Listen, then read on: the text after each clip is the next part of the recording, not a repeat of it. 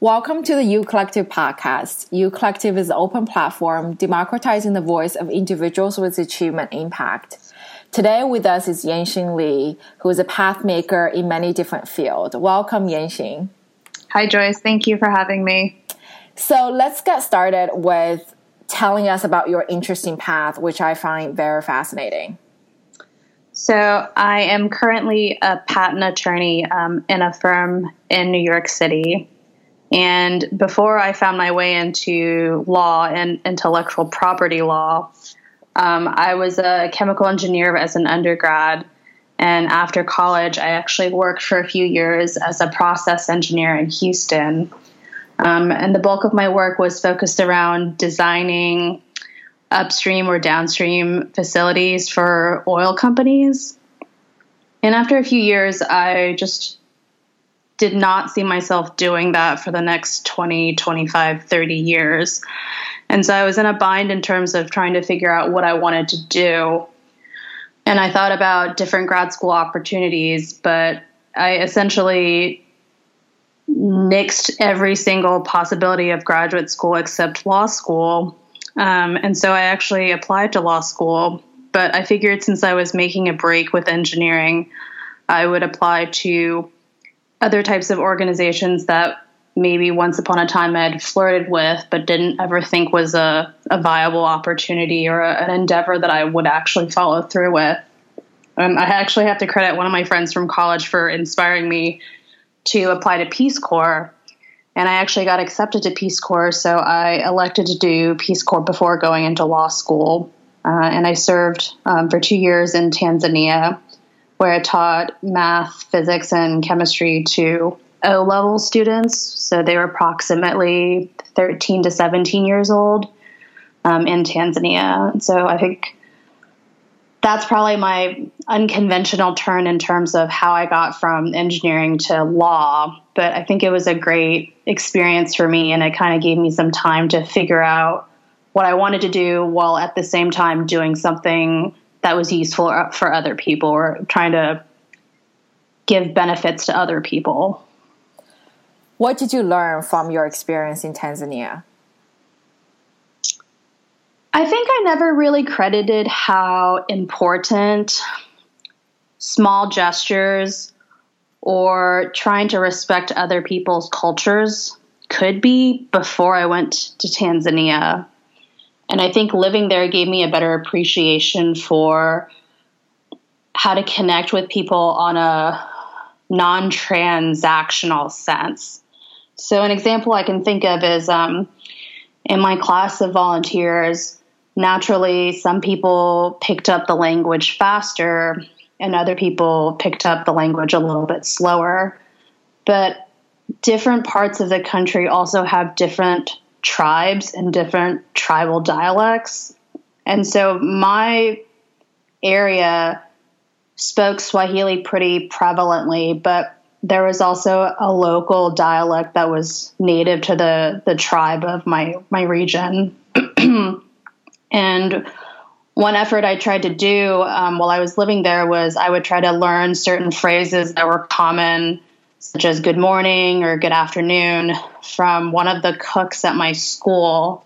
I think the fact that I bothered to learn their native greeting just went a long way in terms of giving me better credibility with people in my village and giving me better credibility with people at my school and even just trying to learn more Swahili while I was there and engage with the locals in Swahili instead of English, I think that you know solidified to them that I was committed to to figuring out what their daily life was like, and it wasn't so imperial imperialistic where you know Peace Corps volunteers just came in and tried to tell locals what they should be doing with their lives. And so I think, you know, that's something that I take away with what I do now as a lawyer.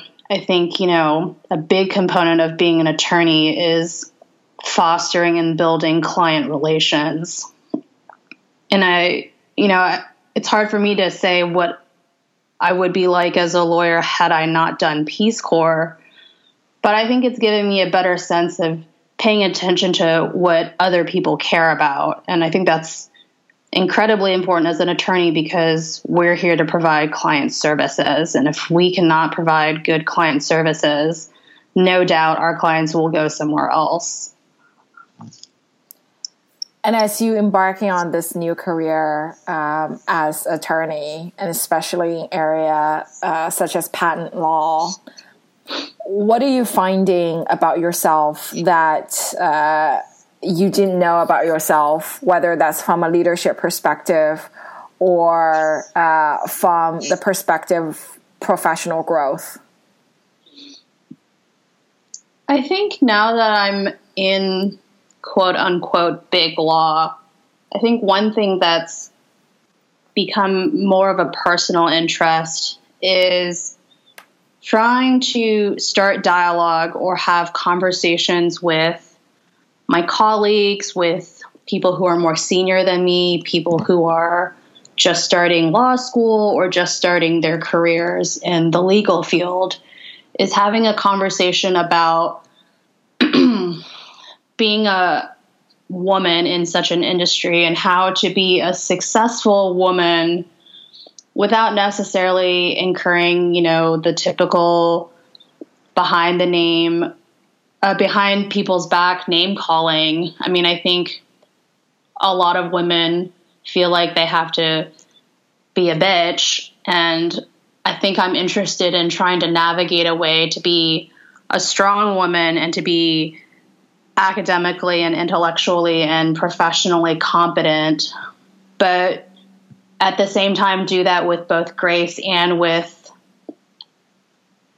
assertiveness in a way that I can be taken seriously, but try to carve a different path in terms of not being not having to be a bitch to be successful and to be a successful woman.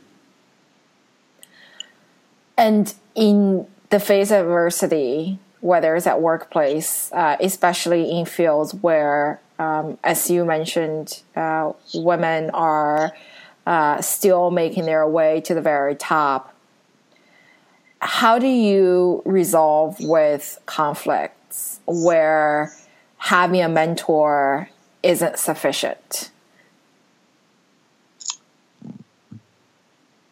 I think I credit, you know, my ability to try to stay grounded when an artificial external structure is not necessarily there to provide good guidance.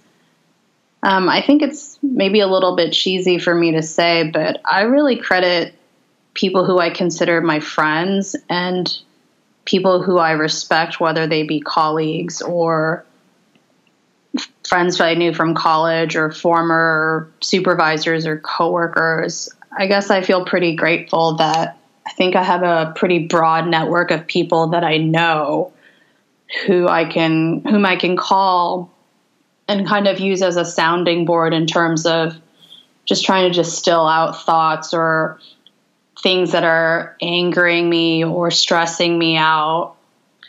Um, I think it's just good because talking about it, at least for me personally, kind of helps me to filter out an outline almost of, you know, how am I going to tackle this problem? How can I compartmentalize or break it down into smaller questions?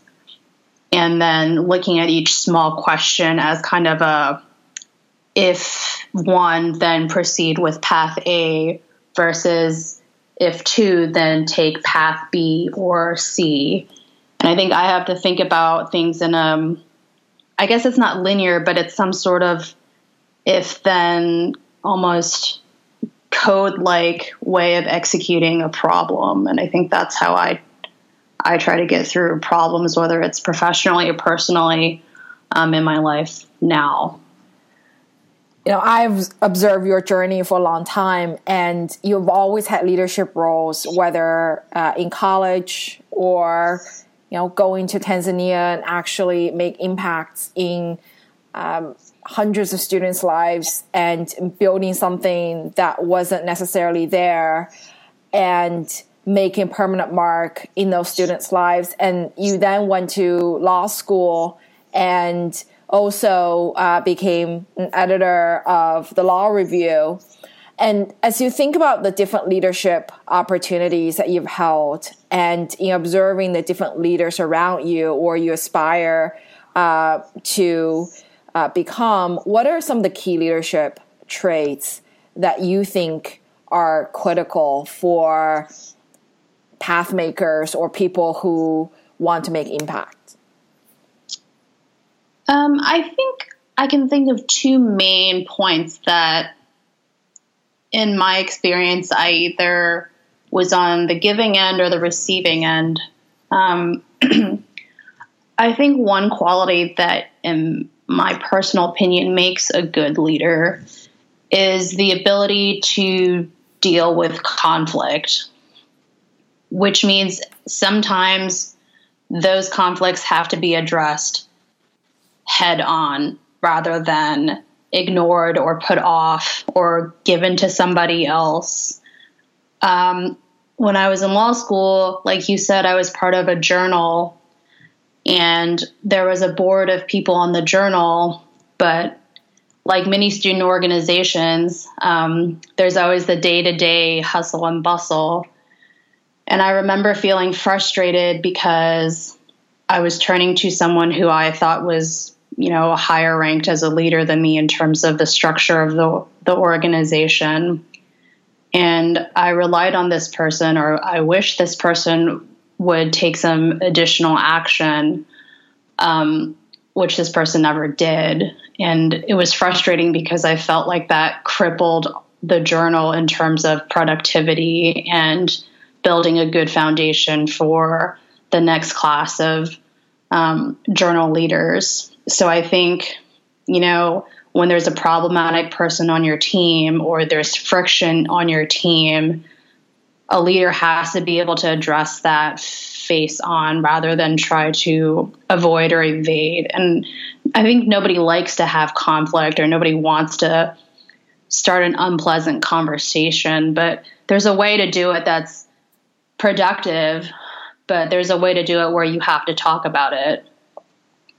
I think the second thing that I've learned, at least being a lawyer now, is nobody is perfect but when you're a leader and you make a mistake, I think you have to own up to it. And I think you therefore then also have to show grace and tolerance to an extent, of course, when the people that you work with or the people that work for you make mistakes. I think it's particularly hard to work with people whose trust, because of a inability to admit to wrongdoing makes you less likely to rely or believe something that a leader says. And I think that's an even worse place to be as a leader when people that you work with don't trust you. And I think part of that building that trust is just owning up when you do make a mistake. Um, and I know it's not easy. And I think in a lot of high, high powered, high stress or high profit turning fields, you know, everybody has an ego. But I think I personally appreciate when someone, you know, admits or can concede a point when there there could be a valid other explanation or a, another valid way to do something. Let's talk about uh, courage you obviously had many chapters, even uh, at this juncture of your personal and professional life, and have accumulated amazingly impactful experiences. And how do you find the courage to say, look, I don't have a manual given to me to know exactly what to do, but I'm going to try it?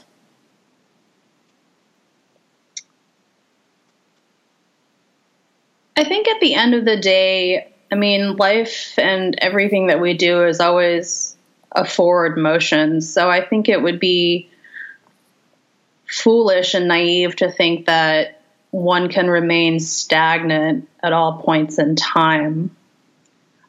I think I would never necessarily describe myself as being courageous, but I think I just try to I, think what ended up causing me to fall into law, which when I was in college did not seem to ever go hand in hand with an engineering background, is I think at the end of the day, engineering and law are really similar because you're trying to solve a problem, whether that be a technical problem or a calculation, or you're trying to solve a problem within the structure of American law for your client. It's a way of kind of assessing the landscape and using what you know and using what you what has happened in previous decisions or previous similar situations to try to maybe even gamble a little bit at you know the odds that you have in your present situation so, so i think in terms of making decisions that are courageous it's more just for me i think of it as well i have a new problem and what do I know about the facts of this problem? And are any of these fact patterns applicable to things that I remember from my past or from previous experiences? Could I use what I learned or where I fell short in previous experiences to try to make this one better? Where do you see yourself in 10 or 20 years? you know, that's really hard for me to say. Um, people are, some people know what they want to do for 10, 5, 10, 20 years. I think it's really hard for me to know what I want, would want to do in 10 or 20 years. But I think definitely in the next three to five years, I'm, I'm interested in staying in the legal field and just gaining knowledge in terms of being a better writer, being a better attorney, being a better litigator, maybe seeing the courtroom one day. Um, I don't know necessarily if I would leave the law or use the legal knowledge to try to go into some sort of company. It's hard for me to say, but I think it'll always be doing something that I find interesting. And if I think having left engineering to do law, if I ever came to a fork in the road where I did not enjoy what I was doing and I did not feel like it was interesting or that I was learning something, then I think, you know, that next time I hit a fork in the road, I would have either even less hesitation of leaving to do something that I found appealing to me. And as, as advice for uh, individuals who are looking at law school or looking at transitioning their career um, completely um, into a different field or gaining different experience, what what advice would you give them? I think it's okay to do something really different. So I know that when I basically moved my few possessions that I could fit in my car and I left Houston to go home to my family in Maryland before going to Peace Corps. I'm sure people were thinking that I was crazy because I was literally dropping all of my worldly material possessions to go live in a country and live in a place where it was like two years of camping. So in my village and my my site, uh, which was actually probably one of the better ones. Uh, I had no running water, and I sometimes had electricity. But I think if you're going to do something completely different, don't be held back by other people telling you that you're not going to. It's a it's a fruitless endeavor. But I think the way to think about it is okay, if I do something out of the box, how can I pitch that or how can I leverage those skills or that experience somehow to make it to make myself look more like an asset. So for me, I was a little bit wishy washy about whether I really wanted to commit to law school, even though I was fairly certain that, you know, I, I definitely did not want to go to med school, did not want to do research, did not want to go to business school, did not want to continue in engineering. But I felt like Peace Corps could give me some traction in terms of if I wanted to say, well, I want to switch away from engineering and I want to do work in the public sector or if I want to focus on international public health, well, my experience in Peace Corps, even though the day to day was teaching math and chemistry and physics, as a side project or just kind of like a community project, you know, I tried to empower girls in my village. We tried to do like a, a girls' camp day where we talked about women's health and, you know, saying no or walking away from bad situations, learning about HIV, learning about malaria. You know, there were other health volunteers in the country, and sometimes the education volunteers would pair up with them and do sort of midwife or like village education classes. So even though Peace Corps at the surface didn't look like anything relevant to the science field, at least if I wanted to go to law school, I could say, oh, I want to do public health or I want to do health law.